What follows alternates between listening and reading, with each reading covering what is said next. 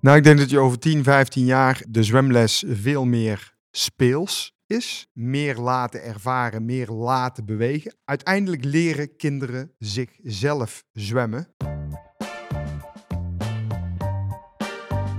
Welkom bij de Slimmer Presteren podcast. Jouw wekelijkse kop koffie met wetenschapsjournalist Jurgen van Tevelen en ik, middle-aged man in Lycra, Gerrit Heikoop. Over sport, onderzoek en innovatie. Voor mensen die hun grenzen willen verleggen, maar daarbij de grens tussen onzin en zinvol niet uit het oog willen verliezen. In deze aflevering praat ik met Jurgen over talent stimuleren volgens Jacco Verharen bij de ASM Masters of Movement. Inge de Bruin, Pieter van der Hogeband en nu weer Marit Steenbergen. Nederland heeft voldoende zwemtalent, maar dit komt niet altijd bovendrijven. Wat is de beste manier om jeugd zich te laten ontwikkelen? En hoe ga je hierbij om met het geboortemaandeffect? Voor het antwoord hierop schoof zwemgoeroe Jacke Haren aan bij de ASM Masters of Movement.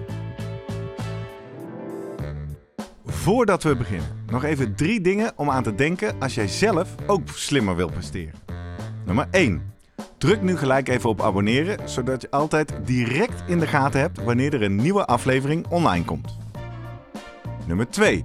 Weet dat je Jurgen en mij ook kunt boeken voor jouw volgende bijeenkomst als spreker of presentator. Neem gerust eens contact met ons op via de contactgegevens hieronder. En 3. Deze podcast wordt geproduceerd en gesponsord door Live Online Events. Serieus goede content rondom jouw congres of event. Check www.loe.tv voor meer info. Jurgen, Hey, goedemorgen. Goedemorgen. Daar zijn we weer. Het is weer vrijdagochtend. Ja. Het is tijd voor een speciale aflevering. Eentje die de vaste luisteraar al herkent en de nieuwe luisteraar misschien even van denkt: wat moet ik hier nou mee? Ja. We gaan het hebben over talentontwikkeling. Nou, misschien denken, ja, maar de- ik ben hardloper en ik wil hardlooptips. Ja. Nou ja, daar laat ik tegen die luisteraar zeggen. Het wordt echt wel weer reuze interessant. Eh, misschien niet eh boordevol praktische tips, maar dan toch zeker met eh, leuke ideeën en gedachten. Want Ja. jij bent langs geweest. Ik kon helaas niet. Jij bent langs geweest bij de Masters of Movement bijeenkomst Ja. in Amsterdam. Van het eh, ASM Athletic Skills Model. Ja, En dat eh, was denk ik de zesde of de zevende bijeenkomst nu. Ja. Waarbij dus eh, een, eh, een groep ASM opgeleide instructeurs. Ja. Die krijgen eigenlijk een eh, bijscholing van eh, op het gebied van in dit geval talent of een ander onderwerp. Ja. Waardoor, waarbij ze ja, echt experts uitnodigen. Die eh, eigenlijk in een paar uur op vrijdagmiddag eh, ja, mensen inspireren en eh, aan het denken zetten, discussie uitlokken. En in dit geval was het Chaco Verharen die kwam. ja. En ja, die moet bekend zijn bij de meeste luisteraars sowieso. Ook als je alleen maar hard loopt. Want dat is natuurlijk wel even een, ja, eh, een fenomeen, laat ik het zo zeggen. Ja, in de Nederlandse zwemsportwereld. Zeer succesvolle coach van onder andere Ja. de zwemmers eh, die we ook noemden in, eh, in het begin. Internationaal uitgewaaierd. Ja. Ehm, even één kleine stap terug voor nieuwe luisteraars. ASM, Athletic Ja. Skills Model, is een, is een concept waarin wetenschappelijk wordt geprobeerd om te definiëren en daarmee meetbaar te maken wat goed en beter bewegen is. Precies. En op basis daarvan eh, beweegonderwijs of beweegontwikkeling Ja. Beter te doen dan we in het verleden deden. Hè? Dat is een beetje de context. Ja, en met het idee van om het eh, eigenlijk bewegen voor iedereen plezieriger te maken, eh, met minder kansen op blessures en met betere kansen om te groeien, zeg maar, daarin. Exact, En, exact. eh, En wat ik altijd leuk vind, we zeggen hier dus ook met nadruk bewegen en niet sporten. mhm. Want onder andere René Wormhout, een van de twee oprichters en bedenkers daarvan, die zegt ook altijd: een sporter moet eerst een goede atleet worden om beter te worden in zijn sport. Ja. Nou, vaste luisteraars hebben hier al veel over gehoord. Zo'n aflevering hangen wij op aan een aantal fragmenten. Jij was daar met de microfoon. Je hebt de hoofdrolspelers van die avond gesproken. Ja. Zullen we die eerst maar eens even alle drie aan het woord laten? Laten we dat doen. Met wie beginnen we? Met eh Chaco zelf, hè? Het is altijd geweldig om eh, met vakgenoten of mensen die met hetzelfde bezig zijn. Hè. Uiteindelijk gaat het ons allemaal om de jonge ontwikkelende sporter of de topsporter, maar in ieder geval de ontwikkeling van mensen en sporters en, en jeugd. En het is geweldig om, om, om eh, ja, daar eh, niet alleen voor te mogen presenteren, maar ook om eh, wat gedachten uit te wisselen en zelf ook weer eens geprikkeld te worden. Ja, en daarin past ASM voor mij echt heel goed. Hè? Dat is eigenlijk altijd al, dat heeft al in de filosofie gezeten. Maar uh, ja, ik heb ook wel weer wel wat ideeën gehoord. Wat ik denk, nou, daar kan ik zelf ook wat mee. Nou, kijk, als we zelfs een internationale topcoach kunnen inspireren op zo'n avond, dan zit daar vast voor onze luisteraars ook wat in. Ja. Uh, wie komen we nog meer tegen in deze aflevering? Uiteraard komt. Uh, nou ja, in dit geval denk je in het verleden aan de founding fathers. natuurlijk Geert Zavelberg en René Wormhout, je noemt ze al. Maar inmiddels uh, worden zij al uh, langere tijd uh, bijgestaan door Jorik Hendriksen. En Jorik zelf heeft ook een echte zwemachtergrond. Geeft volgens mij ook nog is zwemcoach. Dus die mag eigenlijk vanuit het, de ASM-gedachte ja, de aftrap geven. en dat, ja, nou ja, kon erbij aangeven waarom eigenlijk, ja, waarom iemand als Jaco Verharen goed past bij een, uh, bij, bij de ASM-gedachte? Uh, ja, vanuit de Master of Movement Community of Learners willen we eigenlijk vier keer per jaar leren van topcoaches of van topwetenschappers of topmedici. Nou, we hebben inderdaad een hoop wetenschappers en een hoop topcoaches ook alweer uh, gehad. Ja, en Jacco hoort daar natuurlijk bij. Dat is een topcoach, een van de beste coaches die we in Nederland uh, kennen, gekend hebben. Uh, zeker toen hij in Nederland werkte, was natuurlijk voor onze Nederlandse medailles heel waardevol. En hij heeft vervolgens ook heel veel ervaring in andere landen, zoals Australië en nu in Frankrijk. Daar gebeurt sport heel anders dan dat het in Nederland gaat. Ja. Uh, veel grotere afstanden, andere populaties die die sporten doen, andere sporten die populair zijn. Hoe gaat het op school? Dus niet alleen over de, de topsportcarrière van Jacco zelf in de zwemsport. Want inderdaad, er zijn niet heel veel zwemcoaches per se uh, in de zaal. Het zijn veel lichamelijke opvoeding, docenten, coaches van andere sporten of fysio's. Maar we kunnen we allemaal dingen leren, zoals hij dat geleerd heeft over de hele wereld, wat wij daarvan kunnen toepassen in onze eigen praktijk. Ja, mooie introductie van Jorik over uh, de hoofdrolspeler van de avond. En dan, uh, ik zei het al, we hebben er drie. Er is er vast altijd nog één bij deze bijeenkomsten. Voor jouw goede collega uit het Sportlab Sedok. En een van de aardigste mensen die ik ooit ontmoet heb, denk ik. Ja. We hebben dus niet per se over zwemmen alleen vanavond, zegt Jorik al, maar over talentontwikkeling. Ja. Dus uh, wat heb je Gregory gevraagd? Uiteraard uh, om hem even te laten terugblikken op hoe werd hij ontdekt uh, en hoe wist hij dat hij talent had of niet en hoe ontwikkelde zich dat?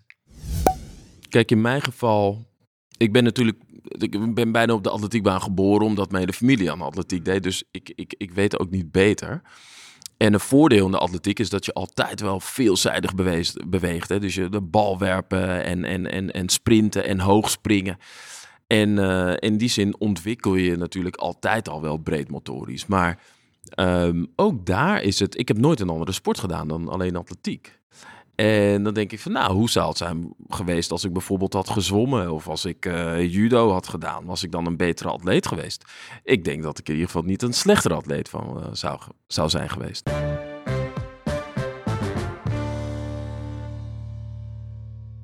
Precies. Dus we gaan uh, deze aflevering op pad met Jacco, Jorik en Gregory. Ja. En jouw ervaring natuurlijk daar. Vertel eens, uh, hoe, hoe, stak die avond in elkaar? Nou, wat, wat, was de centrale vraag? Het is eigenlijk, uh, ik denk dat de centrale vraag was, ja, talent. Ah, hoe ontdek je het? Ja. en hoe, hoe ontwikkelt zich dat? En wat moet je daarmee als coach, trainer? Kun je het stimuleren? ga je selecteren? Is dat juist goed of hebben dat ook weer nadelen?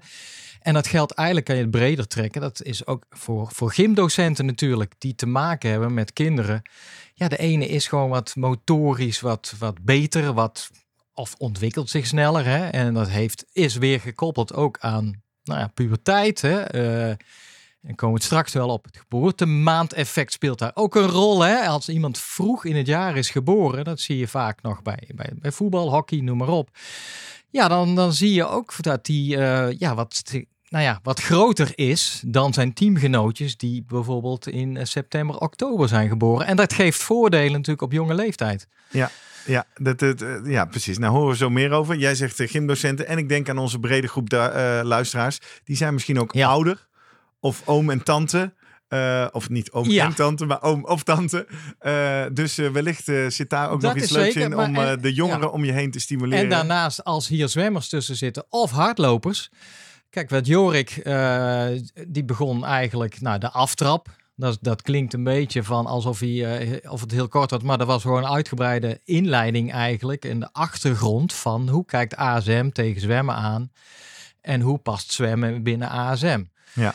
En dan kom je er, nou ja, een van de studies die hij naar voren haalde is, is zwemmen alleen maar goed? Eh, nee, want die hebben bijvoorbeeld ook met een hele lage botdichtheid te maken. Ah. Mensen die echt alleen maar zwemmen. Net zoals de wielrenners Ja. die we eerder tegenkwamen. Precies. En dus in dit geval denk je, oké, is het dan zinnig dat zij ook andere sporten eh, wellicht doen, die in ieder geval meer belasting op de botten eh, brengen. Ja.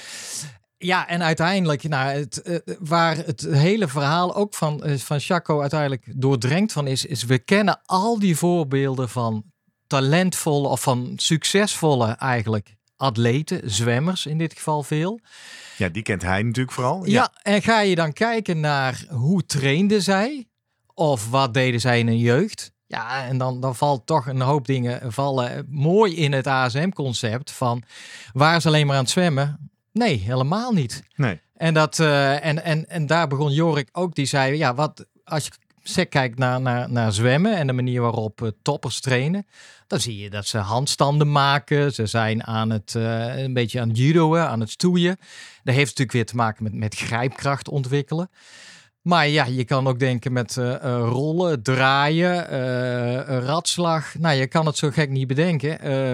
Heeft ook weer, ga je, als je gaat ontleden, ja, maar zwemmen in een zwembad is natuurlijk de start. Mhm. Nou, daar komt sprongkracht bij kijken, dus je moet goed kunnen springen.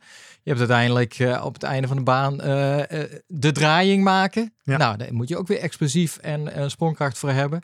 Dus er komen eigenlijk heel veel grondvormen weer bij kijken die goed te trainen zijn. En nou ja, dan, dan zijn er ook heel veel voorbeelden te vinden van, eh, eh, van zwemmers die echt veel meer doen dan alleen maar in het water liggen. Ja, precies. Nou, laten we maar eens kijken of we dat verhaal van Jacco een beetje kunnen samenvatten op basis van het gesprek wat jij daar met hem had. Ja. Eh, vraag 1 die hem stelde. Wat is eigenlijk de gemeenschappelijke deler tussen de zwemmers waar hij mee gewerkt heeft? Nou, de gemeenschappelijke deler is dat hun traject eigenlijk eentje is geweest van een voorzichtige opbouw. Soms bewust, soms onbewust. Hè, dat het gewoon geen andere keuze was. Dat er in het begin van hun carrière een veelzijdigheid aan sport en bewegen eh, in zit. Eh, maar wat de overeenkomst ook is, is dat talent, eh, de, weg naar talent is grillig. En dus ook niet altijd even voorspelbaar. Dus de, hè, ze, ze zijn wel allemaal op een ander moment in hun leeftijd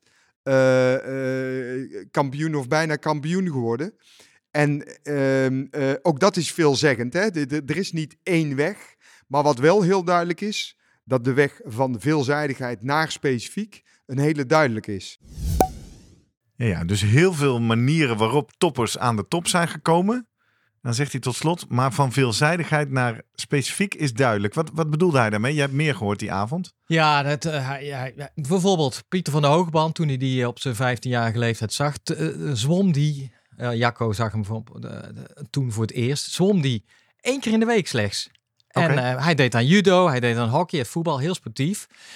En had Jacco toen iets van, hey, we moeten meteen veel meer laten zwemmen? Nee, eigenlijk niet. Die heeft hem heel rustig gewoon, ook door Pieter zelf laten ontdekken van hoe leuk hij het zwemmen dan uiteindelijk vond en daarvoor sport moest laten vallen.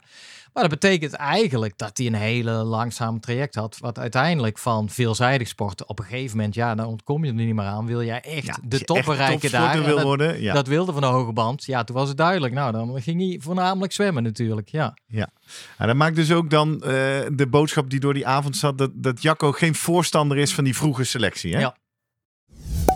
Nee, nee. Ik, ik, denk dat je. Kijk, er zijn nu eenmaal jonge eh, atleten die op jonge leeftijd ook kampioen worden. Eh, maar daar kun je geen beleid op maken. Voor de gemiddelde atleet is dat niet zo. Hè? Bijvoorbeeld in het zwemmen, de gemiddelde medaillewinnaar, leeftijd op een Olympische Spelen is 21, 22 jaar.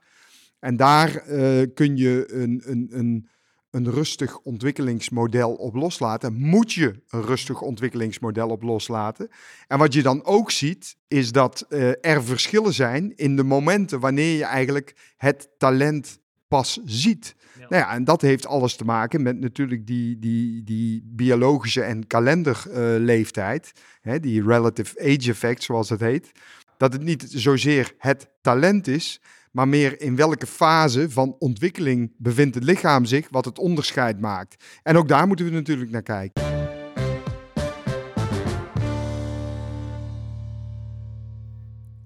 Kijk, daar is hij, de relatieve leeftijd. Doet me denken aan een anekdote, volgens mij uit het boek van eh, Freakonomics, is dat toch? Of in ieder geval dat ze inderdaad zien dat op die jonge leeftijd maakt natuurlijk drie maanden leeftijdsverschil. Als, je zo, als jouw lichaam zich zo snel nog in ontwikkeling is, Ja. maakt drie maanden heel veel uit. En wij zitten allemaal in hetzelfde team van de F'jes of de E'tjes. Ja. Maar ik ben drie maanden ouder dan jij en dus fysiek sterker, sneller, weet ik veel. Ja. En dat je dus ziet dat die mensen, dat mensen aan het begin van het jaar sneller worden doorgeselecteerd, Ja, toch? Of uiteindelijk meer in de, ja. in de top bovendrijven. Ja, het is, eh, het is vaak beschreven. Eh, hij refereert zelf naar het boek eh, Outliers van Oh ja, Malcolm nou, die bedoelde ik. Ja. Die bedoelde ik. Ja, ja, ja. En die wordt een beetje, wordt, iedereen zegt dan, oh, die is van de 10.000 uren regel. Ja, oké, daar is hij later een beetje op teruggekomen. Maar inderdaad, daar wordt het heel mooi beschreven van uit- outliers, uitblinkers eigenlijk. Eh, als, als iets wat best wel laat, ik denk 20, 30 jaar geleden, werd opgepikt, toevallig. De anekdote is wel, wel grappig. eh, door een, een psycholoog die ging kijken met zijn vrouw bij het college ijshockey in Canada. En die vrouw had denk ik nog niet, ja, die vond het leuk, maar die ging een beetje bladeren in het, in het, in, in het, In het programmaboekje. Ja, ja, ja. en die, eh, ja, nou, en het viel haar, zei ze, hey, eh, heb jij daar wel eens naar gekeken van, eh, wat, wat valt jou daarop? En die man had zoiets, waar, waar moet ik nou op letten? Nou, let maar eens even op de, wan- wanneer ze geboren zijn. Ja. En in eerste instantie zeiden, ja, allemaal hetzelfde bouwjaar, dat zie ik wel. Nee, kijk nog eens even verder. Welke maand zijn ze geboren? En toen zei hij, verrek, het, dat is wel, wel heel veel kinderen, of jongens in dit geval, die in de eerste drie maanden geboren zijn. En dat is hij gaan uitwerken, gaan kijken voor andere sporten. En, eh, en daar zijn destijds artikelen over verschenen. Ehm, en dan kom je uit op de, eigenlijk een soort eh, wetmatigheid van 40, 30, 20, 10. Dat betekent eigenlijk dat als je kijkt dus naar een, een team wat, nou ja, eh, van jeugd, maar vaak ook bij volwassenen wat je ziet, is dat 40% in dat team is geboren in de maanden januari tot, tot maart. Ja. 30% in het kwartaal erop, 20% in dat eh, ene laatste kwartaal en maar 10% komt voor uit eh, eh, ja, december, november, oktober. Ja, en daar kan je, kan je natuurlijk je schouders over Ja. ophalen. Maar het probleem is dat in dat laatste kwartaal statistisch gezien net zoveel talenten zouden kunnen worden geboren. Ja. Maar dat die dus door, en dan komt de term, het geboortemaandeffect Precies. eigenlijk verloren raken voor de Ja, topsport. Of, en- of minder gelijke kansen Ja, want dat, dat is dan, eh, het, het trekt, het lijkt dan, eh, dat is wel, eh, bij het zwemmen liet hij dat ook zien. Dat is, een, een, dat is echt in Australië, waar hij toen werkte, grondig uitgezocht. En daar bleek inderdaad in die categorie 12 tot 15 duidelijk 40, nou ja, dezezelfde deze regel te gelden. Ja. Maar daarna leek het weer een beetje gelijk te trekken. En dat wordt dan wel eens gezegd van, ah, kijk, eh, dus het komt wel goed. Of het is, eh, juist zeggen ze, kijk, dat is het underdog effect, het Oh ja. omgekeerde geboortemaand effect. Juist degenen die laat worden geboren, ja, die hebben een achterstand, fysiek die met moeten zich name. optrekken aan Mentaal die eh, grote ja. jongens en meisjes. Dus die ja. moeten veerkracht tonen, die moeten continu opboksen tegen ja, die, die anderen die toch wat groter zijn. Maar uiteindelijk komen zij dan echt bovendrijven, omdat zij echt eh, dat, nou ja, het eh, doorzettingsvermogen hebben op die manier. Daar is wel wat voor te zeggen, maar eh, ja, wat, wat Chaco dan terecht zegt, ja, maar er zijn in de tussentijd al zoveel kinderen uit die groep waarschijnlijk afgehaakt. ja, ja. Omdat ze iets hadden, ja, we worden toch niet geselecteerd of we worden, toch niet gezien. kampioen. Nee. Nee. Eh, en het andere is dat je uit die, die groep die als talent wordt bestempeld, dus die, eh die vroeggeborenen, Ja, die, die, die lopen daarmee rond en die denken, kijk, ons is uh, shine, want uh, nou, we, ik ben gewoon goed. Ja, dus de vraag is ook of die het beste uit zichzelf halen. Ja. Want die staan al heel snel en relatief makkelijk aan de top misschien. Ja, en die worden geselecteerd. En, uh, maar die merken op een gegeven moment van ja, de anderen, als die de puberteit echt ook ingaan, die worden misschien uiteindelijk op 16, 17, 18 jarige leeftijd, worden ze wel weer ingehaald ja. door ook degenen die wat later zijn geboren. En dan, ja, daar komt er een beetje een mentale klap van, hmm, ik ben misschien toch niet zo goed en haken dan ook weer af. Dus uh, ja, het is echt een, het, het, het is iets wat iedereen, of de, ja, alle coaches, trainers kennen het. Ja. Maar er wordt verrekt weinig mee gedaan. En dat is wel, uh, hij, hij stuurde ook een fragment uh, mee, uh, Chaco, ter voorbereiding over outliers. En dat is dan die Malcolm Gladwell. Die belt diezelfde uh, psycholoog op en vraagt hem: Hey, kijk eens even naar het programmaboekje van, van nu. Ja. Van een bepaalde wedstrijd. En toen zag hij: ja, verrekt, er is geen steek veranderd. Ach. Het is nog steeds dat degene in het eerste kwartaal, uh, ja, in de meeste daarvan in het team zitten, in het beste team. Exact. Nou, dat uh, fragment zetten wij ook in onze show notes hier onder de aflevering. Um, in de introductie zei Jorik het al, jij zei het al. Jacob Haar is op een gegeven moment uitgewaaid. Mm -hmm. uh, de hele wereld over. Naar Australië, Frankrijk heeft hij gewerkt. In Australië heeft hij, is er een poging gedaan om het geboortemaand-effect op te lossen. Ja. Met het zogenaamde Age to Grow programma. Laten we eens luisteren wat hij daarover te vertellen had. Het Age to Grow in, uh, in Australië heeft er vooral toe geleid dat er meer bewustwording is van, uh, nou, wa wat is uh, de, die, die maturation, zeg maar. Hè? Hoe groeien we naar volwassenheid en wat betekent dat dan voor die sporter? En wanneer loop je wat achter, wanneer loop je wat voor? En wat betekent dat dan ook voor training? Hè? Dus, dus die bewustwording heel belangrijk om... om ehm, ja, dat mensen ook die prestaties van die jonge kinderen in perspectief gaan zien, in het juiste perspectief gaan uh, zien.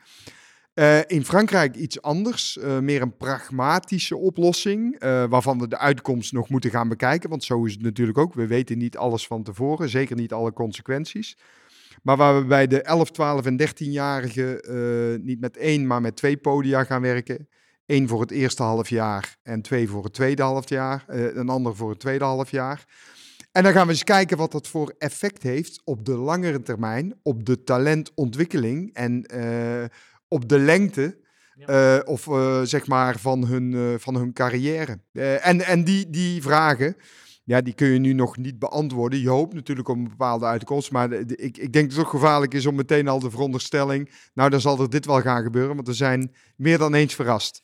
Ik denk dat je uh, elke keer kun je het, uh, na elk jaar kun je het op een bepaalde manier beoordelen. In het eerste jaar zal dat echt eigenlijk gaan over hoe is dat geland en welke verschillen hebben we eigenlijk gezien.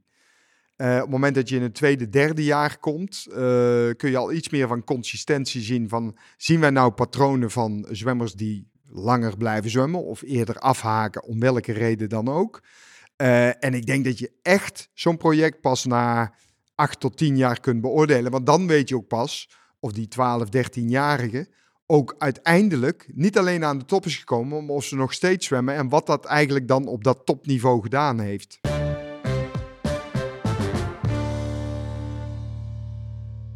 Ja, mooi. Ja. Wat, uh, wat, ja, klinkt als een relatief simpel idee. Ja. Extra age groups of, of le kleinere leeftijdsklassen.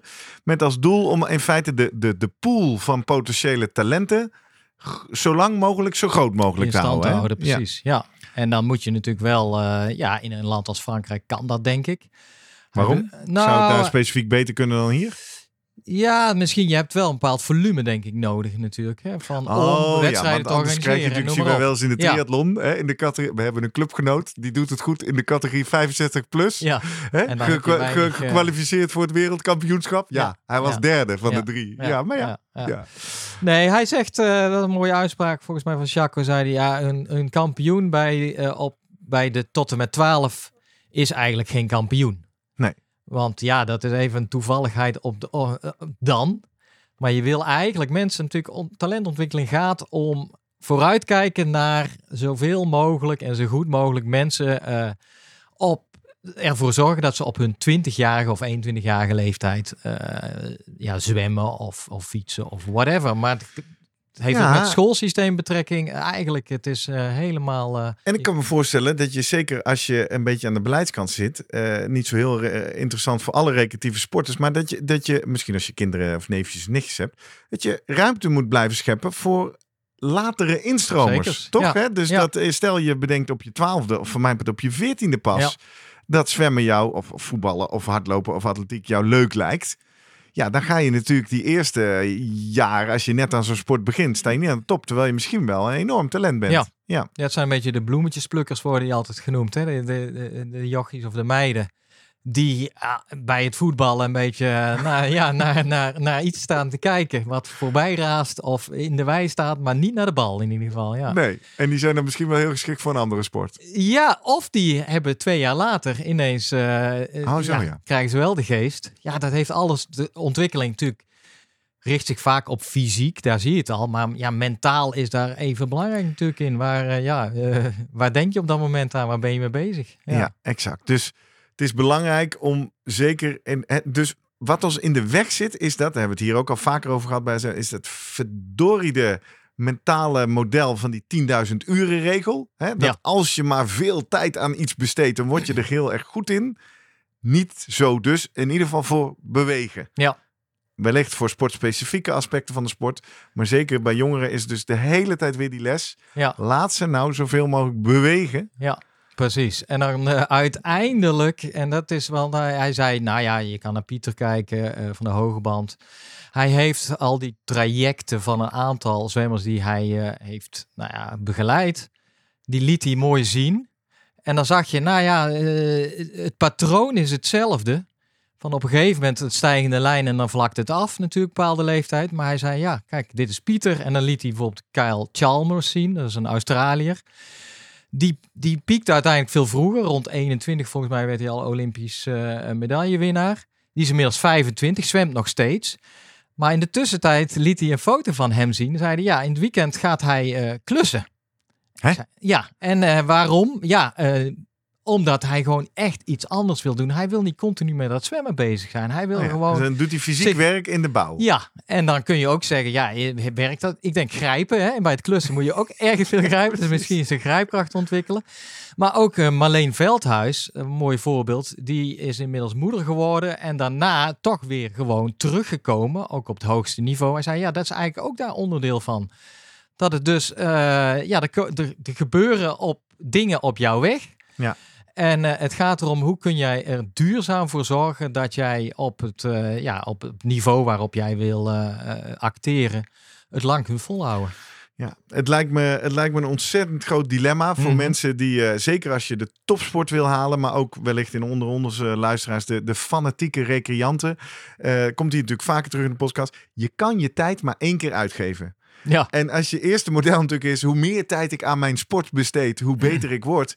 Dan lijkt het me heel lastig, ook al blijven wij hier maar de voorbeelden en de wetenschap en het bewijs aantonen. Nee, besteed nou ook tijd aan andere dingen. Ja. ja, voel toch de hele tijd heel sterk, wat ik niet besteed aan A, komt niet ten goede van A. precies. En dat, eh, ja, nou ja, maar en dat blijft lastig natuurlijk, Ja, want ja. dan, ja, je, je denkt van, eh, dan kom ik op achterstand ten opzichte van degene Ja. die wel hun tijd continu besteden in die ene sport. Ja, Ja, eh, blijkt dus wetenschappelijk niet zo te Nee. zijn. Laten we het concreet gaan maken weer naar onze belevingswereld. Tot slot heb je Jacco gevraagd, goh, eh, wat betekenen deze inzichten nou voor de zwemles van de toekomst? Nou, ik denk dat je over 10, 15 jaar in ieder geval eh, dat de, de zwemles veel meer speels is. Veel meer eh, ja, wat we noemen eh, impliciet leren. Hè? Dus, dus uitdagen naar bepaalde bewegingspatronen, maar niet meer de instructie. Ik denk, ik denk echt dat het expliciete eraan, eh, dat die jonge kinderen dat ook eigenlijk niet begrijpen. Dat dat een van de redenen is dat het te lang duurt. Eh, dat, dat meer spelen, meer laten ervaren, meer laten bewegen. Eigenlijk wel via het ASM-model, dan ook nog met wat andere coördinatieve vormen. Ja, dat dat. Uiteindelijk leren kinderen zichzelf zwemmen. En ehm, eh, dat die rol van de instructeur, die dan geen instructeur meer is, maar meer eh, iemand die dat proces faciliteert, eh, dat die steeds duidelijker wordt. ik denk dat we de, de kennis daarover eigenlijk al in huis hebben. Maar ja, onze, onze gewoontes en culturen zijn hardnekkig. Dus het duurt altijd even voordat iemand, mensen ook die stap durven maken. Begrijp ik ook. Maar die kant gaat het zeker op. Spannende visie. Ja. Eh, klinkt aantrekkelijk. En ik, ik kan alleen maar hopen dat het zo wordt. Zullen we nog wat meer eh, lessen oprapen? Want eh, je hebt diezelfde vraag natuurlijk ook aan Gregory gesteld. Gregory Sedok, wat neem jij nou mee uit deze avond? dat is toch wel een stukje, ehm, als we gaan kijken richting talentontwikkeling, waar we in Nederland toch, toch bezig zijn met, met ehm, eh, systeemdenken. Hè, eh, drie keer in de week trainen, in het weekend een wedstrijd. Eh, vooral heel veel ehm, eh, eh, hetzelfde trainen in, in je sport. Hè. Dus bijvoorbeeld als we gaan voetballen, en dan kan je wel binnen de voetbalaantal verschillende vormen trainen, maar daardoor een betere voetballer te worden. Ja, dat, dat, dat is dus niet zo. Als ik hoor dat Pieter van de Hogeband tot en met zijn zestiende misschien maar één keer in de week zwom. Ehm, en, en, en, en dat de huidige wereldkampioen Boskral, eh, de Australiër, eh, ook nog in de bouw bijvoorbeeld werkt. Als je dat hoort van, van Jacco Verharen, eh van zo'n coach, die het ook met meerdere atleten heeft bewezen, dan opent, je, opent het toch weer je ogen.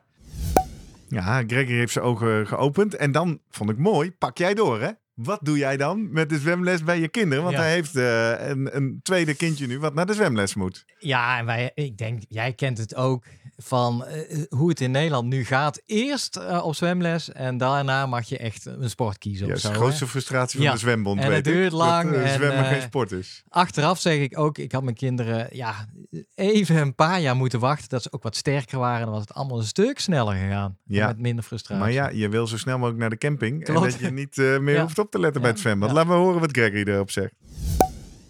Ja, dat denk ik wel. Want bij mijn oudste zoon was het heel erg van... eh, kom op, verdorie, je gaat nu echt het zwembad in en je diploma halen. Hij is nu zeven. eh, hij heeft inmiddels een B-diploma. En dan mag je er eindelijk af. En bij mijn dochter ga ik het echt proberen leuk te houden. Van jeetje, je mag spelen in het zwembad, net zoals op vakantie. En het is een hele andere benadering. Dat zegt van, kom op, snel je diploma halen. Omdat je zelf als ouder geen zin hebt om elke keer weer op die maandag of op die woensdag in, in het zwembad te zitten. En ik denk dat als je het, eh, als je het leuk maakt en plezierig maakt, ja, dan, dan eh, of als als je het zo brengt, dan zal het voor de kinderen ook een hele andere mindset zijn waarmee ze het zwembad ingaan. Ja, kijk, en laat hier dan toch de, de brede les zitten voor alle luisteraars. Hè? Of je nou eh, ouder, oom, tante of buurvrouw of buurman bent van een leuk kind. Laat ze alsjeblieft met plezier zwemmen en naar de zwemles gaan. Ehm zullen we nog wat meer eh, lessen oogsten? Eerst maar eens even. Eh, Jorik Hendriksen, heb je die vraag ook gesteld? Ja. Je ziet in de loopbaan van Jacco zelf dat hij in de jaren dat hij actief is geweest, dat de sport eigenlijk ook al enorm is veranderd. Een aantal topzwemmers die hij aangehaald heeft, die we in Nederland kennen, Ranomi, Pieter vanuit Nederland, maar ook de coaches van nu, eh, of de zwemmers van nu, Carl Chalmers of Caleb Dressel. Dat zijn medaillewinnaars op de Olympische Spelen op de 100 meter vrije slag.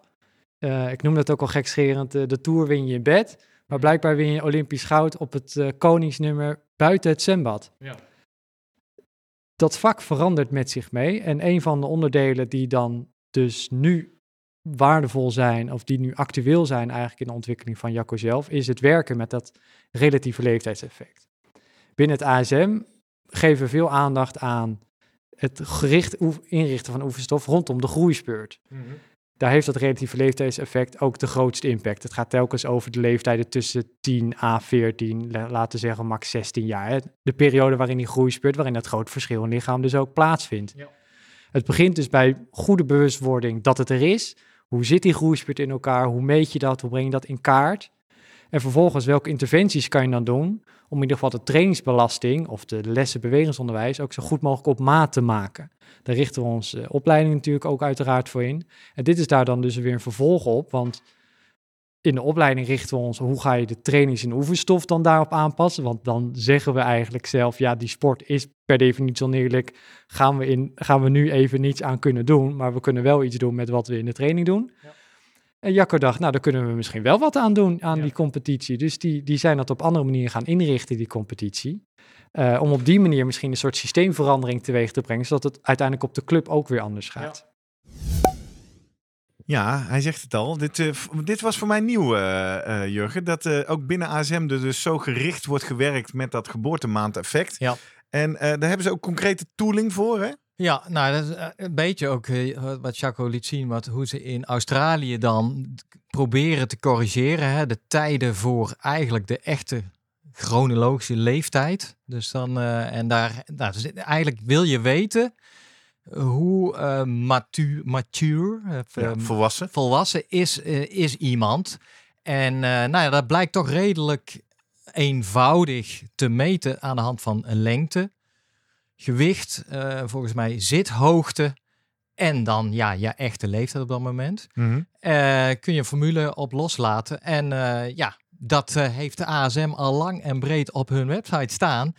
Inderdaad, voor coaches, trainers, maar ook docenten. En daar, op die manier kun je rekening houden met ja, hoe ver is iemand in zijn, in zijn groei? Wanneer komt de groeispurt eraan of zit hij er middenin? Daar moet je rekening mee houden natuurlijk in belastbaarheid van iemand. En daar kan je ook rekening mee houden in het feit dat, er, dat je verschillen ziet in, in prestatie in binnen bepaalde leeftijdsgroepen. Exact. De groeispurt-calculator. We hebben de calculator gemaakt. De, de formules zijn uiteraard, die komen vanuit de wetenschap, die zijn bekend eh, bij, der, eh, bij eh, nou, dergelijke coaches. Het is altijd wat te zeggen over de, de, de echte precieze waarde van elke formule en welke voorspelling geeft het nou, hoe actueel en precies is het allemaal. Ehm, maar dat is een, eh, een, ja, een drie regels lange formule, dat Ja. eh, nogal foutgevoelig. Eh, dat gaat niemand gebruiken. Dus wat we al eigenlijk vanaf het begin af aan gedaan hebben, is daar een soort rekenmachine van gemaakt. De skillsvandel.nl slash groeiberekening, dat is hem. Nee, daar kan je met uitslagen van de testen, zoals lengte, zithoogte, gewicht en, en die leeftijd van nu, of je een jongen en meisje bent, zes indicatoren zijn het. En er komt een uitslag uit eh, hoe ver iemand van zijn piek van zijn groeispurt vandaan is. Of die daar ver voor zit, of net voor, of erop, of daarna. En aan de hand daarvan hebben we binnen het ASM verschillende fases geïndicateerd. Ook voor de groeispurt, dat is eigenlijk een hele belangrijke fase. Als we het hebben over de groeispurt, dat je ook voor de groeispurt daar al mee werkt. Dat heb ik ook geprobeerd te laten zien. En dat moet coaches, docenten wereldonderwijs helpen oefenstof daar beter gedifferentieerd op te maken. Ja, handig. Dus eh, ik zou zeggen, mensen die ermee bezig zijn en die zich met eh, sporten en jongeren of jongeren die sporten bezighouden, eh kijk er vooral even naar. Ehm, ja, tot slot eh, moet het praktisch worden. Het zwembad of de sportaccommodatie van de toekomst. Daar Ja. heb je Jork ook even over laten filosoferen. We ontwerpen diverse sportaccommodaties, gymzalen, buiten en, en het zwembad bleef daarin eigenlijk achter. We hebben, ik heb geprobeerd in het begin van de presentatie zoveel mogelijk praktijk ook te laten zien. Ja. Waarvan ik denk dat je af en toe denkt, nou het is goed dat wij dat dan niet zijn gaan doen, want dan kwamen we misschien niet eens thuis. Dus dat zijn knappe dingen die die, eh, die, kinderen uitgespookt hebben. Ehm, maar dus ik eh, veel praktijkvoorbeelden hopelijk wel laten zien, maar we hebben het niet aan de lijf ondervonden. Wat we nu actueel doen qua ontwerp is nu dat er ook een aantal zwembaden in Nederland zeggen, nou dat zwembad is meer dan een bak water waar je een aantal sporten beoefent. Net als met sportaccommodaties, dat is een plek waar je kan bewegen. En waar bewogen wordt, hopen we dat dat meer veelzijdig bewegen wordt vanuit die schijf van 10. Ja. Dus die schijf van 10 is voor ons dan ook de basis om dat zwembad te herontwerpen. Dus we maken nieuwe ontwerpen van de vloeren, van de muren, van de, van de, van de bak water. Ja. Maar ook een andere toestelinrichting om ervoor te zorgen dat dat zwembad ook weer tools en plug-and-play handvatten biedt voor coaches om meer veelzijdig beweegaanbod te doen, om in, dat, in de zwemles dat ook veel meer te doen. En dat het misschien ook een prettigere accommodatie is voor het bewegingsonderwijs, om daar dan ook het zwembad meer voor te gaan gebruiken.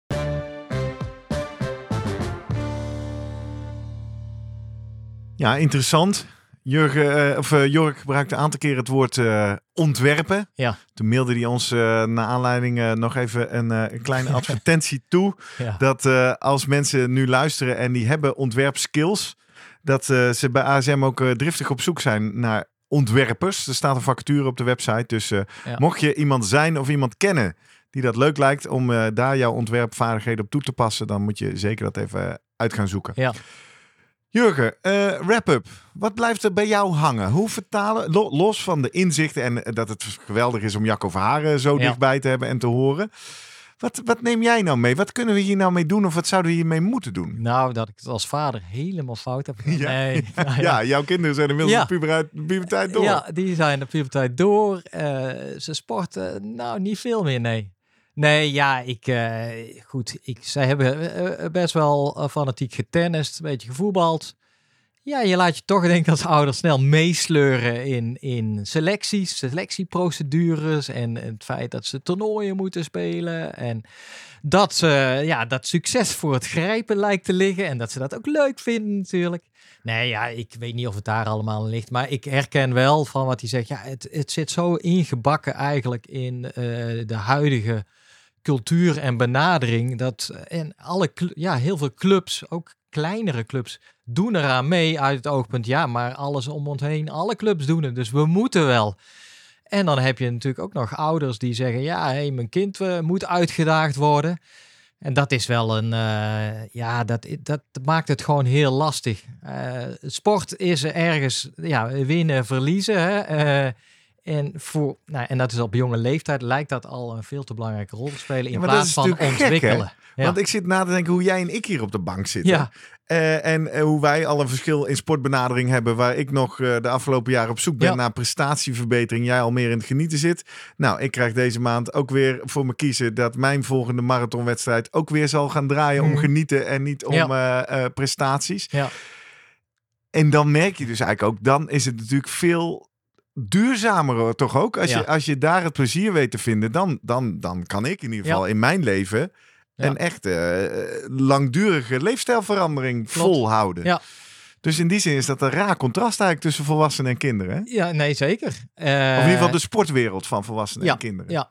En ik weet wel, er zijn natuurlijk initiatieven, in ieder geval bij, bij de KNVB, van dat de standen bij de jongste jeugd worden niet bijgehouden en de boel na afloop snel vergeten, nergens in een systeem Ja, heb ik ook gehoord. En het is grappig, de eerste Ja. keer dat ik het hoor, vind ik dat toch gek. Ja, Precies wat je zegt. Het zit Klopt. zo hard. Ja. Dan wil je toch aan dat neefje van vijf vragen. ja. En, En? hebben jullie gewonnen? Ja, precies. Nee, moet je zeggen, nee. Heb je lekker, lekker gevoetbald? Heb je nog een keer gescoord? Of heb je een goede bal tegengehouden? Ja. Maar dat vereist ook dat alles, de hele omgeving daaraan meedoet en aan mee wil doen natuurlijk. En Ja. dat is denk ik best wel... best Uiteindelijk wel gaat het ook over geld, hè? Ja. Ik bedoel, eh, voor sommige mensen is natuurlijk topsport een carrièreperspectief. Lastig. Ja.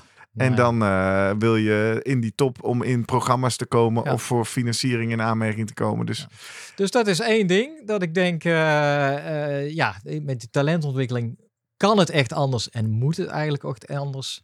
En het andere is natuurlijk hoe het zwemmen en ja, andere sporten die eigenlijk bijdragen aan het feit dat ik ook nog een betere zwemmer kan worden. ja, wat ga je doen? Ik ga judo. ja, zullen, zullen we maar even. Dus eh, nee, dat is duidelijk. Eh, ja, ik hoef niet alleen maar in het bad te gaan liggen. eh, en juist, ja, dan kom je toch weer terug. Ben ik blij dat ik ook af en toe kan hardlopen en fietsen. Ja. Maar ook die, eh die bodyboost trainingen en, eh, en misschien inderdaad eh, nog eens een, een handstandje proberen. Ja. Ja, nou, leuk. Mooi. Ja. Nemen we mee. Mooi Jurgen, dankjewel dat jij onze verslaggever ter plaatse was bij deze ASM Masters of Movement bijeenkomst. We hebben er dit jaar nog één in december en Ja. de opnames daarvan komen dan meestal uit als een soort bonus hè, in onze winterstop. Dus eh, die eh, hebben we nog. eh, dan, dan, dan gaat het ook over judo, Zeker, toch? ja. Oh, dat is jouw bruggetje. Leuk, ja, heel goed. Nou, dan gaan we daar induiken. Mocht je nu voor het eerst naar deze Slimmer Presteren podcast luisteren, of anderzijds, mocht je naar deze podcast luisteren en benieuwd zijn naar het Athletic Skills Model en de Masters of Movement, nou, dan weet je de website ook te vinden in onze show notes. Ehm, je kan reageren, je kan vragen stellen, je kan jouw ervaringen en tips met ons delen via een aantal manieren. Wij zijn te vinden op social media. Zijn we de Slimmer Presteren podcast op LinkedIn. Ga ons daar vooral even volgen. Dan zie je altijd wanneer de, op iedere vrijdag waar de aflevering van die week over gaat. Wij zijn de Slimmer Podcast op Instagram en ook nog steeds op X. Dus als je ons daar volgt, dan kun je ons eh, berichten sturen, hartjes geven en eh, die berichten weer doordelen. Je kan eh, ook naar onze website www.slimmerpodcast.nl. Daar vind je van iedere aflevering, dus ook van deze, een specifieke pagina. Daar kun je enerzijds op reageren, maar belangrijker, die link kan je dan kopiëren en rondmailen, rond WhatsAppen naar eh, collega's of mensen in je netwerk voor wie dit interessant zou kunnen zijn. En tot slot, je mag ons ook altijd mailen via post.slimmerpodcast.nl. Jurgen, we zitten weer midden in het seizoen, zou ik maar zeggen. En dan merk ik, dan is het werkdruk, dan, is, eh, Mhm. dan gebeurt er van alles. Dus onze inbox eh, die hangt behoorlijk vol. Dus bij deze maar weer even een excuus en een waarschuwing. Wij lezen alles. En sommige dingen vragen om even een goed antwoord. En dat duurt dan even voordat we het moment vinden om daarvoor te gaan zitten. Maar weet dat je berichten in goede orde bij ons aankomen. Goed, dankjewel eh Jurgen. Graag gedaan. En ik zeg eh, tot volgende week. Tot volgende week.